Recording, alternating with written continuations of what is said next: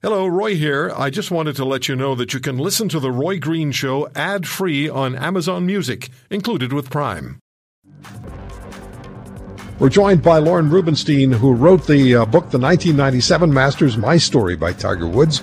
Lorne spent many uh, hours with Tiger one on one preparing for that. Lorne is also the author of Mike Weir, The Road to the Masters, again, after many interviews with uh, Mike, and is the author of the incredible book about one of the most iconic golfers uh, Moe and Me about uh, Canada's Moe Norman. Lorne, thank you for the time. Were we expecting too much of Tiger when those of us who are just dyed in the wool fans were hoping, uh, expecting that he'd win again this year? Well, I don't think so. I mean, uh, you know, Tiger always manages to get himself up for the major championships. That's really all he's playing for now, and all he's been really playing for for a while. And uh, just as happened 19 months ago, the last time the Masters was played before, you know, before the pandemic uh, forced it to be canceled or postponed until now, um, he just somehow found um, a younger Tiger Woods there, and it looked like he might do that again this year after his first round.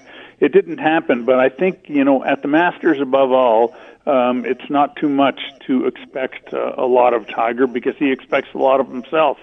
Uh, and it'll be the same uh, as long as he can hit that golf ball around there. I mean, uh, he still played pretty well there, but uh, you know, it was kind of flat the last few rounds. Yeah. Uh, was there something in all the conversations you had with him, all the one-on-one conversations?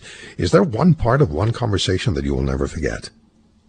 Well, you know, I just remember the um, kind of intensity of his voice when he talked about Augusta. When we were sitting there in in one of his uh, sort of suites boardrooms at his office down there in Jupiter, Florida, and we were watching tape video of the 1997 Masters, and this is now about five years ago, but uh, it was still you know 20 years since the ma- since that Masters, and he got so enthusiastic, excited about it, and you could see, despite you know that he was in the throes of his physical problems there, and it wasn't that far removed from you know the personal issues that he had dealt with.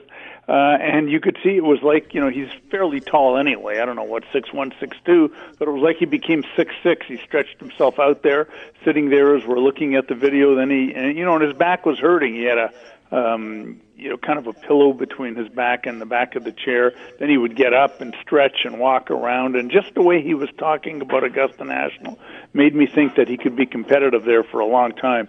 So I never was one of those who would write him off at Augusta National. And then, of course, he won last year. So, um, you know, that was kind of the main thing, more an impression than anything specific that he said.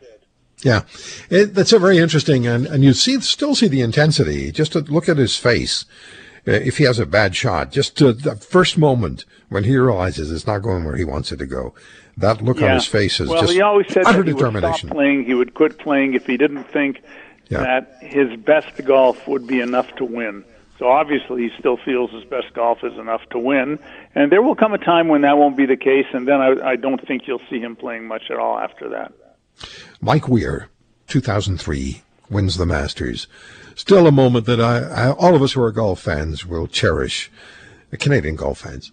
So he made the cut. He was three under yesterday. As you're watching Mike Weir this weekend, what were your thoughts? I thought it was wonderful. You know, he's been improving little by little by little over the last few years, you know, and you could see him, um, you know, getting uh, into competitive form. Then he went out on the Champions Tour when he turned 50 in May when they resumed play, when they could resume play, and he's had three top 10 finishes already. Finished second in one of those, and uh, he was just getting better. There was a time not that long ago when he had no idea when he was hitting a driver whether it was going right, left, what was happening. He got past that. You know, Mike Weir is really one tenacious competitor. And uh, again, he's won at Augusta National. He's comfortable there. He knows the golf course. He knows the greens. He's a smart, cagey player, and um, so I, I thought it was wonderful that he made the cut comfortably, uh, one side, one shot inside the cut line, and um, you know had a good tournament really. And I'm sure he's already looking forward to returning there in five months when, assuming they play again in 2021, and I'm sure they'll play. Whether they play with spectators or not is another question. So yeah, I was happy for him because I know how hard he's worked. And it's Mike Weir, The Road to the Masters is the book you wrote about, uh, about that 2003 victory. What we tend to forget sometimes is that he won quite a number of tournaments in addition to the Masters on the PGA yeah, Tour. He won seven other tournaments, including some big ones. You know, I mean, he won the American Express Championship, World Golf Championships, as they're called. You know, he won that. He won the Tour Championship, uh, which was you know at the end of every year. So yeah, he didn't win. He won against top fields uh, and um, tournaments that were just a rung below. Uh, the Masters, the rung below a major. So uh, you know he's. I remember once writing a column a few years ago saying if Mike Weir never did anything else, you know, he'd have had a phenomenal career. Really, you know, one of the two or three best any Canadian has ever had. And uh, yeah, and there he is, still out there playing. He just loves to compete. He really does. He, uh, that's in his blood. He uh, and you know, like Tiger saying he won't be he won't play anymore after he doesn't think his best is good enough to win. I think you'll find that Mike Weir won't play anymore when he loses his kind of zest to compete. A little different than Tiger, but as long as he has that fire, he'll be out there.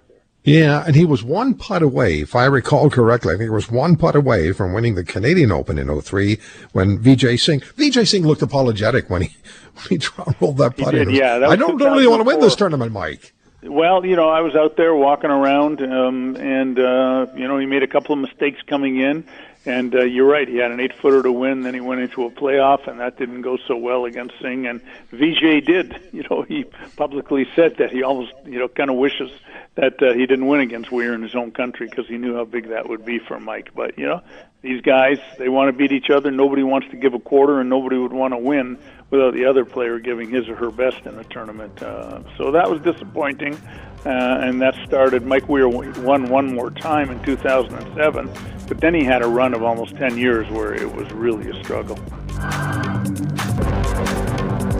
If you want to hear more, subscribe to The Roy Green Show on Apple Podcasts, Google Podcasts, Spotify, Stitcher, or wherever you find your favorites. And if you like what you hear, leave us a review and tell a friend. I'm Roy Green. Have a great weekend.